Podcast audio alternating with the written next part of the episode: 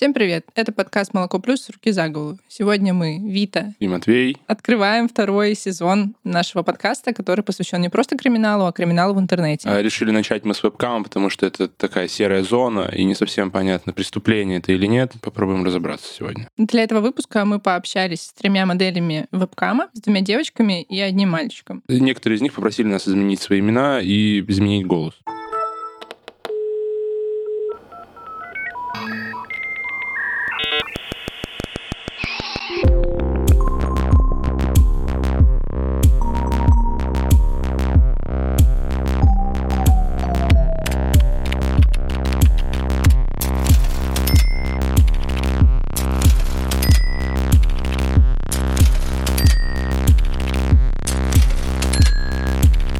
Подкаст «Руки за голову».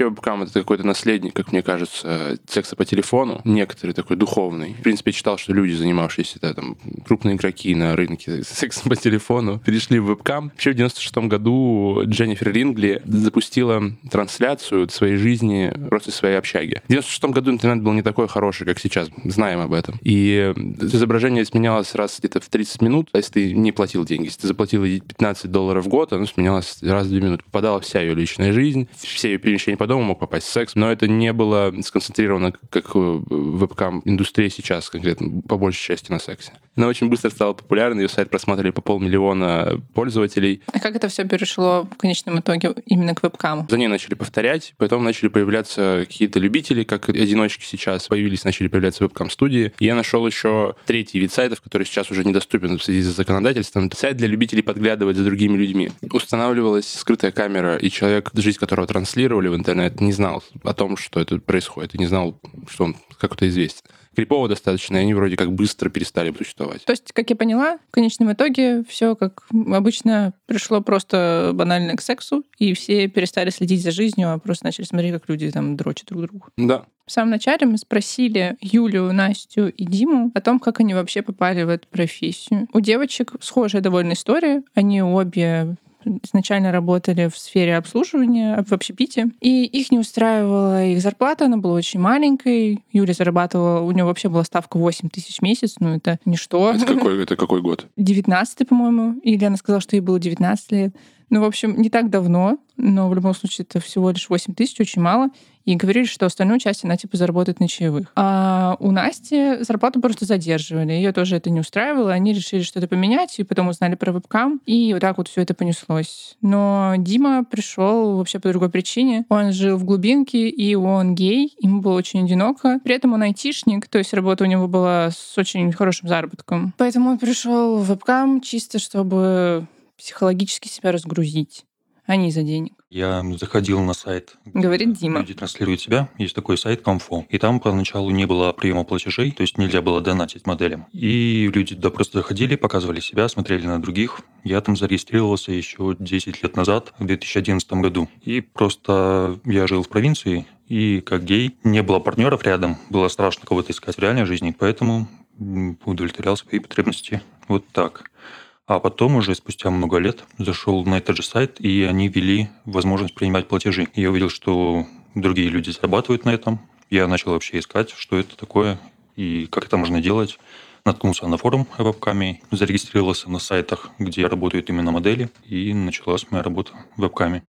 Я вообще узнала про вебкам в 2018 году. Я уже жила в Питере. В одном из подкастов я услышала Говорит рекламу телеграм-канала девочки, которая, собственно, вебкам-модель. Я такая, что это? Это что-то интересное, что-то новое в моей жизни. Надо подписаться. Я подписалась смотрю, читаю, так увлекательно. Просто новая информация какая-то в тематике секса, которая меня, в принципе, интересует. Да, на тот момент э, у меня была работа, на которой очень сильно задерживали зарплату. И несмотря на то, что я ее очень сильно любила, я начала подумать, а почему бы мне не попробовать. Списалась с девочкой, которая вела этот телеграм-канал, и такая, типа, слушай, вот такая вот ситуация. Я же еще потом начала гуглить, читать всякие страшилки про то, что на студиях шантажируют сами сами э, владельцы студии, если ты хочешь, допустим, оттуда уволиться, то сольем все твои видео в сеть, заберем всю твою зарплату, и, в общем, ты читаешь весь этот ужас и не понимаешь, что правда, а что нет. В общем, я у нее спросила, она мне добавила в чатик с э, ныне действующими моделями, Говорит, там все нормально, у нас классная атмосфера, можешь поспрашивать любые самые идиотские вопросы. И там же я нашла админа с моей первой студии. Я такая, ну, давай, хорошо, я приеду. Я, конечно, ничего не понимаю, мне очень стрёмно и страшно, но интересно, потому что был еще отчасти интерес исследовательский, узнать вообще, что это за такая-то профессия, ну это же интересно. Тем более в 2018 году еще не, не было такой широкой известности вебкама, все было очень в тусовочке какой-то узкой направленной, не было даже шуток таких. И пришла на студию, поработала там целый месяц. Студия, сейчас говорю, была плохая, никто мне ничего не объяснял. Посадили за компьютером, сказали, ну вот компьютер, вот сайт, твой пароль. Ну, то есть объяснили какие-то элементарные вещи, что там вот чат, здесь, допустим, у пользователей разные цвета, у кого-то больше денег, у кого-то меньше, но, в принципе, общайся со всеми, в общем, общайся, ничего сложного, ну и, и сиди. Я так посидела месяц, естественно, не заработала никаких денег. За месяц, может, 7 или 8 тысяч рублей. Ну, это учитывая, что 50% студии было, 50% мои процентов. Ну, и ушла, и такая, ну... Но при этом знакомства остались с той девочкой, до сих пор дружу, хорошо общаюсь. Она потом открыла свою студию, я на ней тоже работала. Вот. Но до осени 2019 года вот я прервала это все дело. С осени 2019 года я решила, что я прям серьезно сменю свою профессию. Я вообще работала в ресторанах, в барах и не планировала туда уходить, но что-то меня стукнуло, и было дикое выгорание. И я прям приняла серьезное решение, что хочу на вебкам, хочу этим заниматься на полную, постоянно именно этим зарабатывать деньги, не как хобби, не как э, развлечение, доп. заработок или побухать с подружкой, постримить, а прям уже сидеть, зарабатывать на этом денег. И пришла на студию, поработала там до зимы 2020 года, сменила еще одну, и в итоге грянул коронавирус, все закрылось, и в итоге я взяла ноутбук в кредит. Все вот с марта-апреля работаю до сих пор на дому на себя. Я пришла на вебкам, когда мне было 19 лет. Я только переехала в Питер, буквально жила там 4 месяца.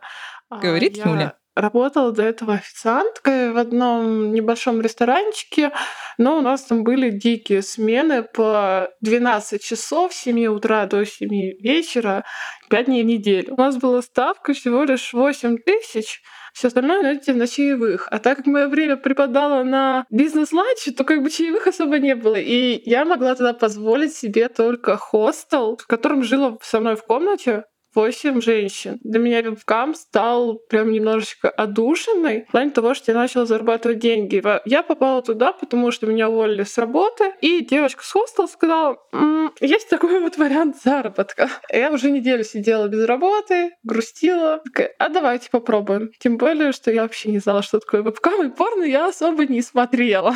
Первый день, я помню, это был понедельник, 14 ноября, я пошла туда на собеседование. Они взяли меня меня данные, попросили у меня описать свою внешность, никнейм придумать и сказали, когда можно прийти. Вот, я пришла на следующий день, и там устроена студия так, что есть комнаты у каждого. Там уже стоит монитор, камера, свет, диванчик, там что-нибудь интересное для интерьера. И помню, что первая смена для меня была очень веселой, потому что я просто танцевала, не раздевалась даже, и заработала 3000 за 5 часов. Это еще и учитывая, что студия половину забирает у тебя. По сравнению с тем, что ты официанткой зарабатываешь там, ну, тысячу, полторы в день, и ты все время на ногах, это прям было для меня вау.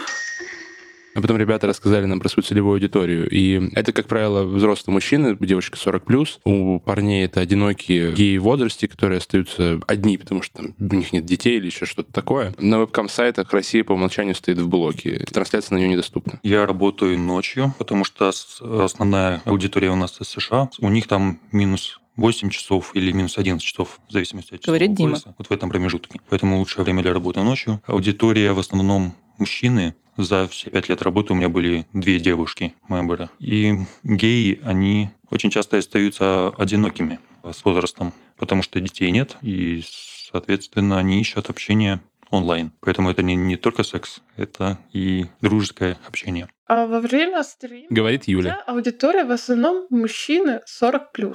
И у них есть очень разное желание. Кто-то тебе просто ах ты белая сучка, а ты шлюха, как ты можешь вообще так зарабатывать, ты слишком хороша для этого бизнеса и все такое. А это вот конкретно мемберы как раз так и могли, попадались. И я помню, что после некоторых стримов я выходила плакать просто. В США очень развита сфера развлечений, и для них нормально за развлечения платить деньги за подписки на какие-то сервисы по фильмам, за музыку платить. Россия только начинает, набирает обороты. Я их блокирую и ненавижу. Вот тот вот Настя болгарин. рассказывает, почему она не любит русских мемберов.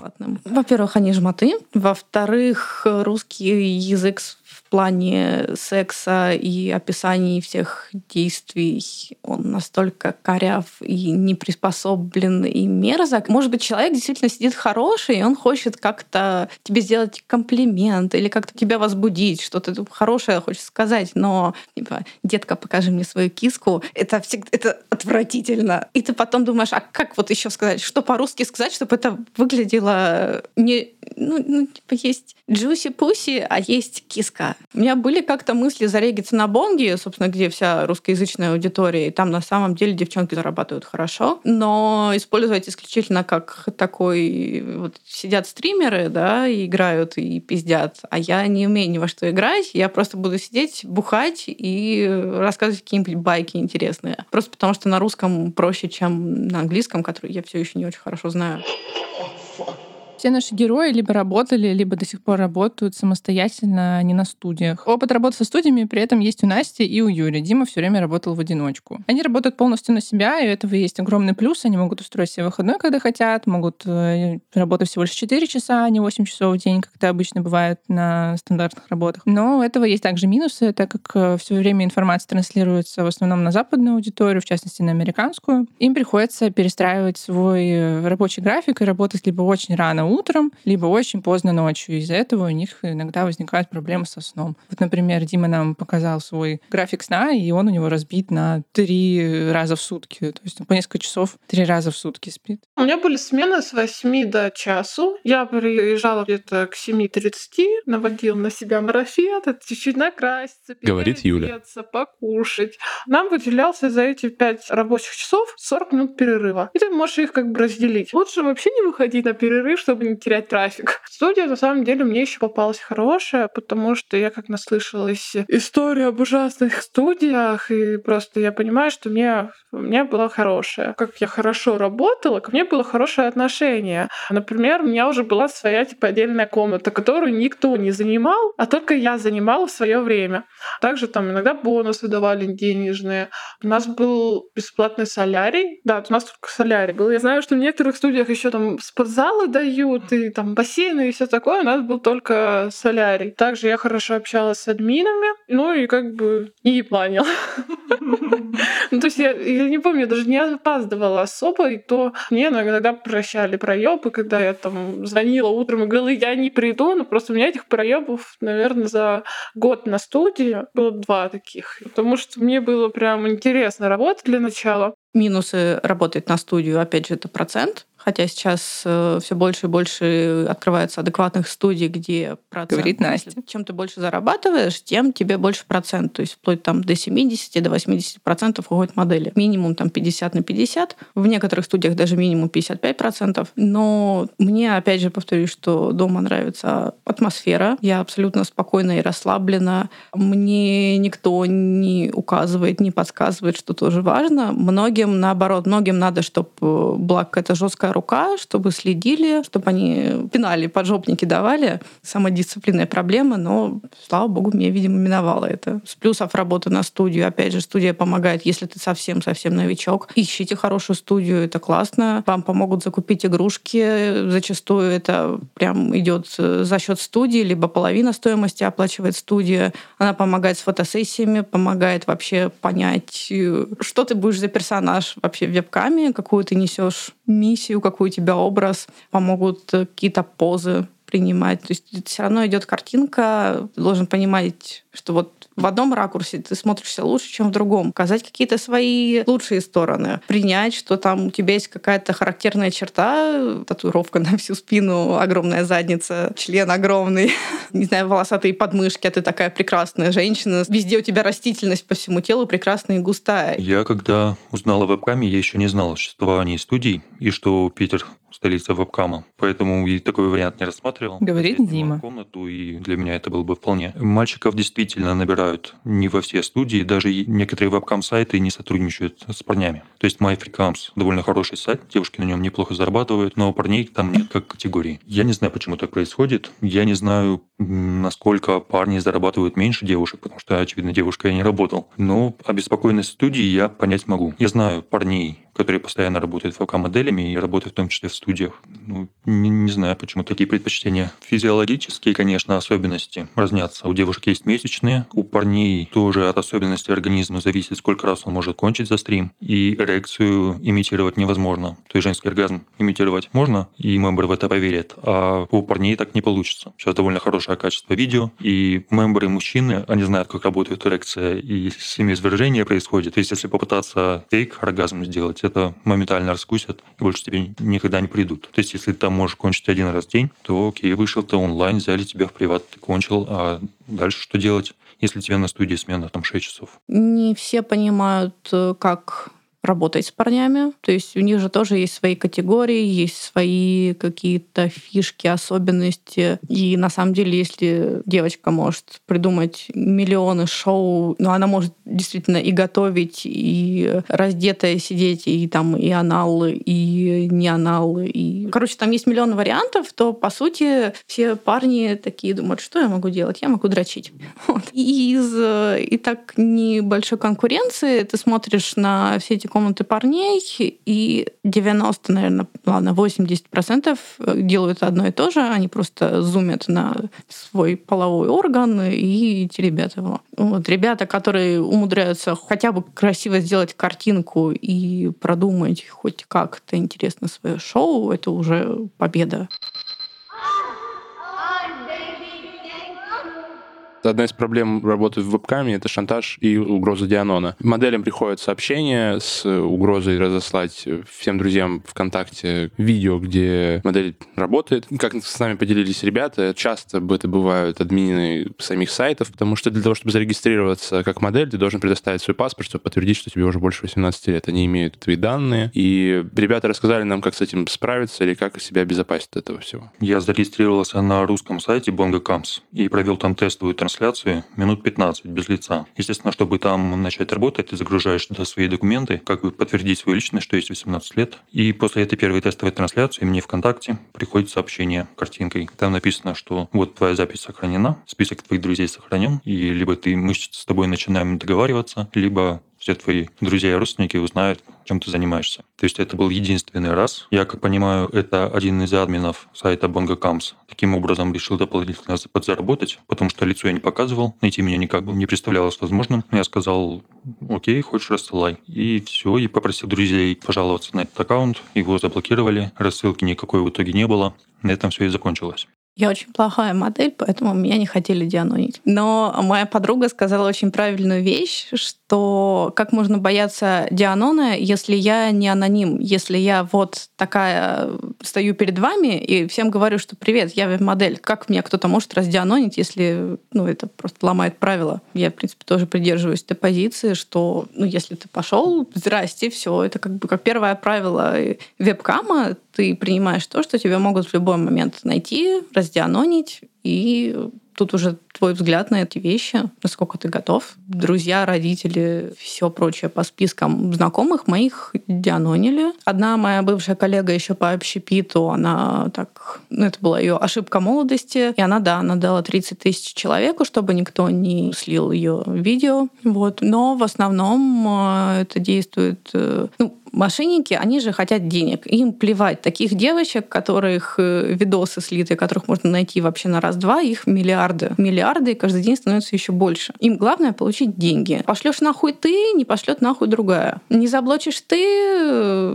ну, заблочит другая. И это все нет особого интереса. Если тебя посадили на панику, если у тебя действительно там какая-нибудь мама в твоих друзьях ВКонтакте, а ты из маленького села, то, понятно, скорее всего, ты отреагируешь как-то очень волнительно, будешь переживать и действительно эти деньги отдашь. Но если ты такая пишешь, ну, чувак, давай я тебе скину какой-нибудь получше видос, здесь как- как-то я здесь не очень удалась, давай ты заодно, значит, э, мой никнейм, ссылку, и мне будет бесплатный пиар. Вот, естественно, там люди сливаются, и все. Есть еще метод э, просто массово жаловаться на этот аккаунт, на аккаунт шантажиста за угрозы. Это тоже работает, аккаунт блочится, и, соответственно, ничего он сделать не может. Но самое базовое и простое правило — это удалить свой ВКонтакт, либо, если нет возможности удалить сам ну, желание или чего-то еще, постирать все свои фотографии ВКонтакте, закрыть максимальный доступ ко всему, что можно закрыть для сторонних людей, поудалять какие-нибудь еще соцсети, но в основном шантажируют через ВКонтакт, поэтому это самое главное зараза. Вообще лучше ее удалить. Просто закрыть страницу, чтобы никто это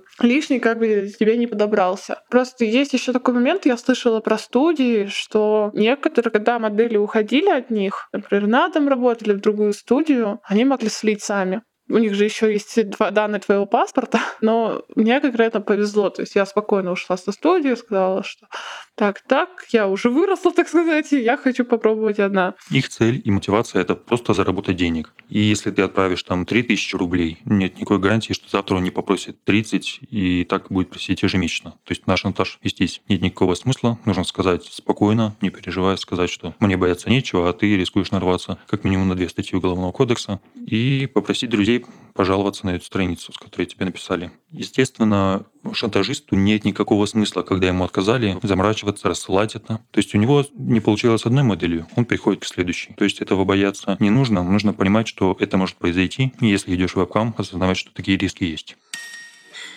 Многих, как нам казалось, волнует, сколько же все-таки зарабатывают вебкам-модели, потому что существуют мифы вокруг этого всего. Многим кажется, что вебкам-модель просто условно показывает свои там грудь, попу, ноги и все, и сразу кидают миллионы долларов. Но ребята нам рассказали, что на самом деле это такая же сложная работа. Надо пахать, чтобы зарабатывать много. И вот они рассказали, сколько же они все-таки зарабатывают и сколько они вкладывают в эту работу. Дома, когда начала работать, я немножко разленилась, но на пике, вот прям, когда я была популярна, зарабатывала 300 тысяч в месяц.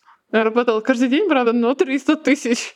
А так, когда ты работаешь, ну, не особо, то есть там 2-3 раза в неделю вышел на стрим, то 1060. Если так более-менее, то 100, 120, 150 получается. Там еще просто зависит от периода. Например, в марте хуже работает, потому что в основном как бы аудитория у тебя американская, а они платят налоги в это время. Конкретно во время карантина, было как раз мои последние месяцы работы, были заработки хуже, но зрителей больше. Потому что в Америке тоже происходил кризис, и у них они были не особо платежеспособны его. То есть так прям, ну, от 60 до 120 при таком более-менее нормальном. Просто от самой тебя зависит, сколько ты будешь зарабатывать. Тогда, конечно, играет рандом. Чтобы подняться на сайтах, конкретно для рейтинга, желательно, чтобы у тебя был хотя бы один мембер, который тебе постоянно присылает донаты, и это тебя повышает в рейтинге. Например, когда ты можешь перевести этого мембера на PayPal, то да, ты будешь получать больше денег, потому что он не платит комиссию. Но он, во-первых, будет кидать тебе меньше, а во-вторых, у тебя уже не будет подниматься рейтинг. Также просто за один стрим я могла поднять там 300-500 баксов, а в какой-то день вообще там кое-как 50, 20, 30. В день это 93 тысячи рублей, а в месяц 785 тысяч рублей. Но тут нужно понимать, Дима поделился с нами, сколько он зарабатывал на пике. не существует. А когда люди, не связанные со сферой, спрашивают, сколько можно зарабатывать, тут нет прямого ответа на этот вопрос, потому что все очень и очень индивидуально. Зависит от внешности модели, в какое время выходит онлайн, от харизмы, от внешнего вида, конечно.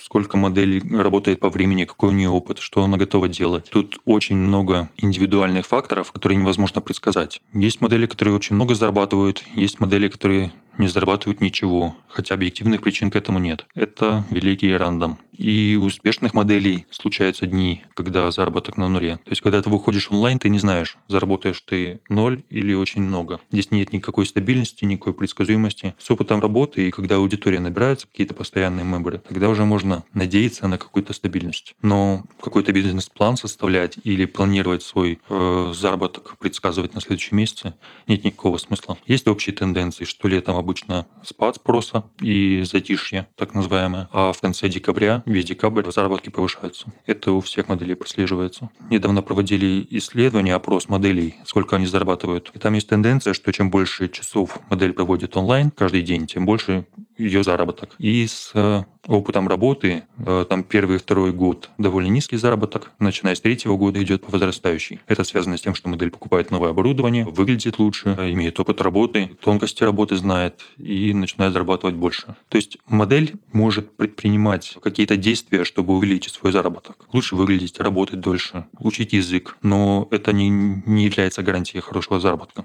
То есть тысячи моделей каждый день думают, как увеличить свой заработок смотрят других моделей, пытаются найти какие-то причины, почему одна модель зарабатывает больше другой, хотя выглядит вроде бы похуже. Это главный секрет вебкама на миллион долларов. И никакой стабильности и предсказуемости нет. Где-то тысячу долларов за месяц, но это все варьируется, такая среднестабильная. Я как-то заработала 100 тысяч рублей за две недели. Это было так классно, неожиданно. И я очень хочу, чтобы это было не, не вот этим вау каким-то, а чтобы это стало на регулярной основе, было нормой, но будет стремиться, стремиться и не сидеть по 4 часа, как я это обычно делаю. Я, например, не очень да, люблю людей с вебкамой конкретно, ну, некоторых, потому что они недальновидные. В плане того, что ты не знаешь, что с тобой может произойти, ты как бы не думаешь о другом способе заработка. И когда ты у них спрашиваешь, типа, ребята, что, есть у вас какое-нибудь хобби или что? Они такие, ну, иногда спортзал сходить, да сериалы смотреть. И то, что они абсолютно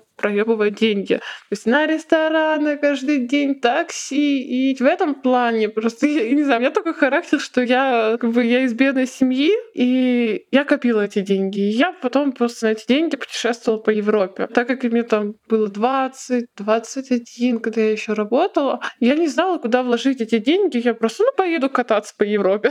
А так, в этом плане я не очень люблю конкретно некоторых своих друзей. Многие думают, что вебкам — это легкие деньги. Но это не так. Приходится очень много работать, постоянно выходить онлайн. Усилий эта работа занимает довольно много. Это действительно много усилий. Вести соцсети, рабочие аккаунты, переписку после работы. Когда ты выходишь онлайн, нужно понимать, что работа модели очень тяжелая. То есть вышел ты онлайн на 6 часов. И в каждый момент этого времени ты должен выглядеть улыбающимся, довольным. Мой Абрам, мне интересно слушать о твоих проблемах. Они приходят к тебе, чтобы получить какие-то позитивные эмоции. И в каждый момент времени ты должен выглядеть сексуально и привлекательно. Это не легкие деньги, но деньги в этой сфере есть. Всем, кто думает, что вебкам — это легкая работа, рекомендую попробовать начать и убедиться в обратном. Ребят поделились с нами плюсами и минусами своей работы, как они ее видят. Например, вот для девочек работа в вебкаме стала хорошим бодипозитивным опытом, потому что это помогает им понять и полюбить себя. На самом деле на вебкаме работают люди прям разного телосложения, разных вот форм. Даже у кого-то может быть не такое красивое лицо или фигура, бедра, сиськи, грудь мало. Все штуки, которые, может быть, ты сам или общество считает минусом, это надо показывать. Это для кого-то определенный плюс, это будет твоя фишка, за что я тоже очень люблю вебкам, потому что избавляет от каких-то комплексов на твою вот эту вот уникальность, на твою особенность, на то, что есть ты. Найдутся люди, которые скажут, это прекрасно. Господи, я не знаю, я 10 лет на этом сайте сижу, и вот я наконец нашел тебя, ты мой идеал, и я вот искал именно такую. И ты самая лучшая, самая прекрасная Конечно, когда слушаешь комплименты, это прям, это прекрасно, это замечательно, это тебе очень помогает. Благодаря вебкаму ты больше узнаешь о себе, о своей сексуальности. Ты начинаешь пробовать новые игрушки. Тебе рассказывают про всякие фетиши, ты их пробуешь на себе. И это прям, это прям круто, на самом деле. Я начала познавать секс. А, также хорошо на самооценку влияет то, что когда мужчина, который уже как бы нормально зарабатывает, в таком возрасте, ну, то есть 35-40 лет, и он донатит тебе просто потому, что ты классная. Тяжело довольно морально не знать, сколько ты заработаешь, и заставлять выходить себя онлайн, когда такое плохое предчувствие, что в этот день ничего хорошего не произойдет, заработаю мало, и как бы потрачу время зря. Но проблема в том, что нельзя не строить никакие долгосрочные планы. Заработок не зависит от модели. То есть модель может делать все, чтобы заработок повысить, но это не гарантирует этот заработок как какую-то стабильность дохода. Наверное, это самое сложное в работе. Из положительных плюсов вебкама ты учишься говорить «нет, иди нахуй, это твоя комната, это твои правила, ты делаешь только то, что ты хочешь, и если ты чего-то не хочешь, и если у тебя плохое настроение, и ты желаешь просто всех банить, банить, банить, делай бань и шли куда подальше всех, кто тебе неприятен. Иногда, да, ты можешь сама управлять, что ты будешь делать, что нет, но иногда, когда ты ставишь такие условия, у тебя просто не будет денег. И ты просто потом немножко переступаешь свои границы и делаешь то, что попросят.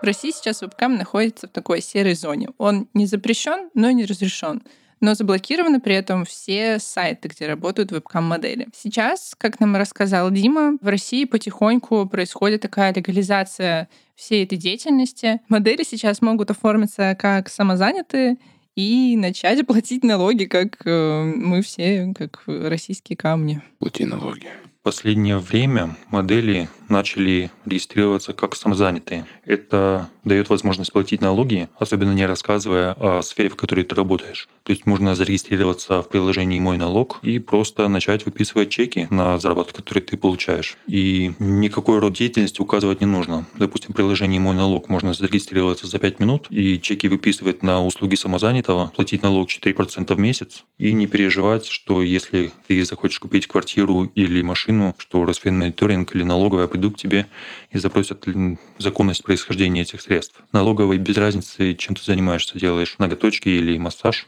или занимаешься чем-то другим. Им важно, чтобы ты платил налоги. Модели устали бояться, и почему бы не отдавать 4% за то, чтобы спать спокойно и не иметь никаких проблем ни с налоговой, ни с Росфинмониторингом. То есть это небольшая плата за спокойствие.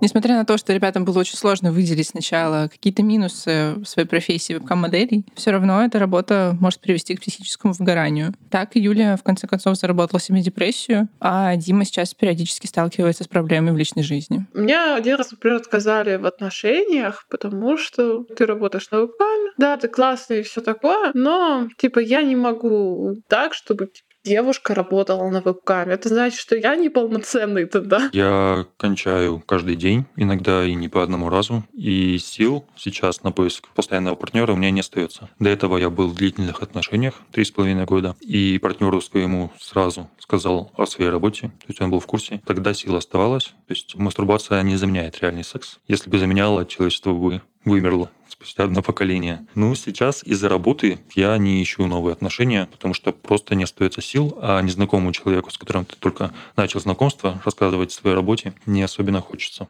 У меня случилась депрессия, я начала плакать постоянно на работе. Мне прям как раз карантин очень сильно повлиял. Я давно задумывалась о том, что на, на тебя это не так хорошо влияет. Ты уже как бы выросла. Ты получила то, что ты хотела. Ты стала считать себя красивой. Ты, у тебя повысились навыки английского. Ты покаталась по Европе. Надо стремиться куда-то дальше. То есть я просто почувствовала то, что мне не хватает умственной работы, чтобы прям сидеть, читать, учиться, потом на этом зарабатывать. Это была одна из причин, как раз почему я ушла. Ну и как раз потом меня началась депрессия в связи с карантином, и я такая, все, бросаем. Я обратилась к психотерапевтке, и она меня как раз э, вытащила из этого состояния, и я спокойно, в принципе, разговариваю о вебкаме, и то есть это был очень крутой опыт для меня, но надо двигаться дальше.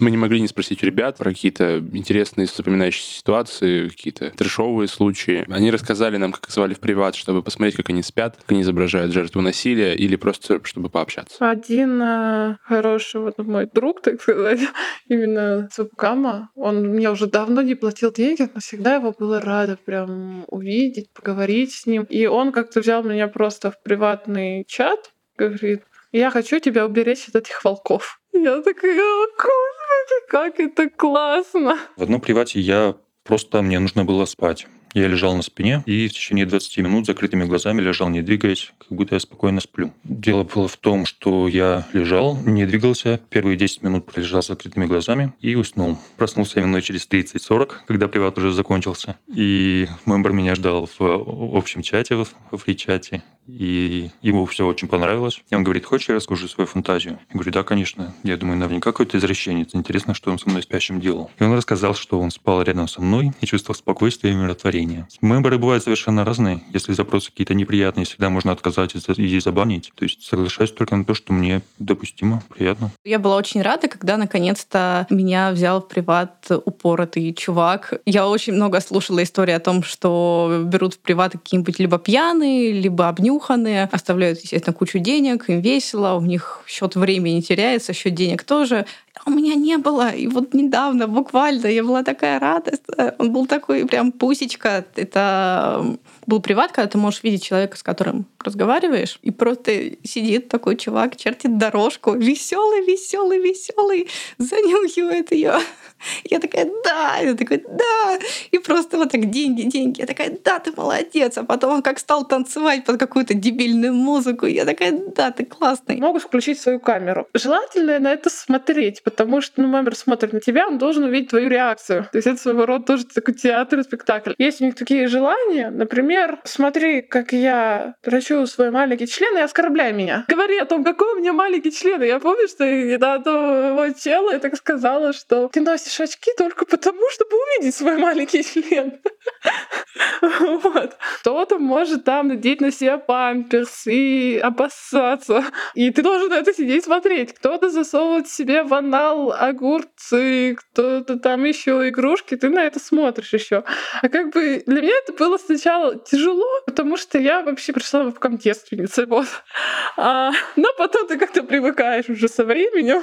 Уже, да, там спустя несколько месяцев, то есть, мне кажется, да, за месяца три я уже привыкла и такая, делай уже, что хочешь. Просто главное, плати мне деньги. Ну, неделю назад я 40 минут изображал, что у меня руки связаны за спиной, и меня бьют живот. И мемберу это было интересно. Я понимаю, что это насилие. Свою фантазию он в реальной жизни воплотить не может. Может быть, и может, но ему проще найти вебкам-модель. И почему бы и нет? То есть ни, никакого физического воздействия надо мной не было. Я понимаю, что это фантазия человека. Почему бы этого не делать? То есть я за это получил деньги, человек получил то, что он хотел, никто не пострадал, все счастливы. Есть ребята, которые просят э, пописать в привате, но это запрещено практически на всех сайтах, поэтому ты им просто пишешь, что чувак, тебя самого забанят, меня забанят, sorry, but no, и они все молча уходят. Меня просили подойти к камере лицом прямо и представь, что мы целуемся, двигай губами так. А потом ляжь на, на спину, раздвинь ноги и двигайся так, как будто я с тобой занимаюсь сексом. Я не знаю, я в этот момент себя такой грязной на самом деле почувствовала, и я просто после этого вырубаю стрим и иду плакать, потому что, ну, это было прям тяжело. И я после этого потом еще уехала несколько дней в другой город, потому что, ну,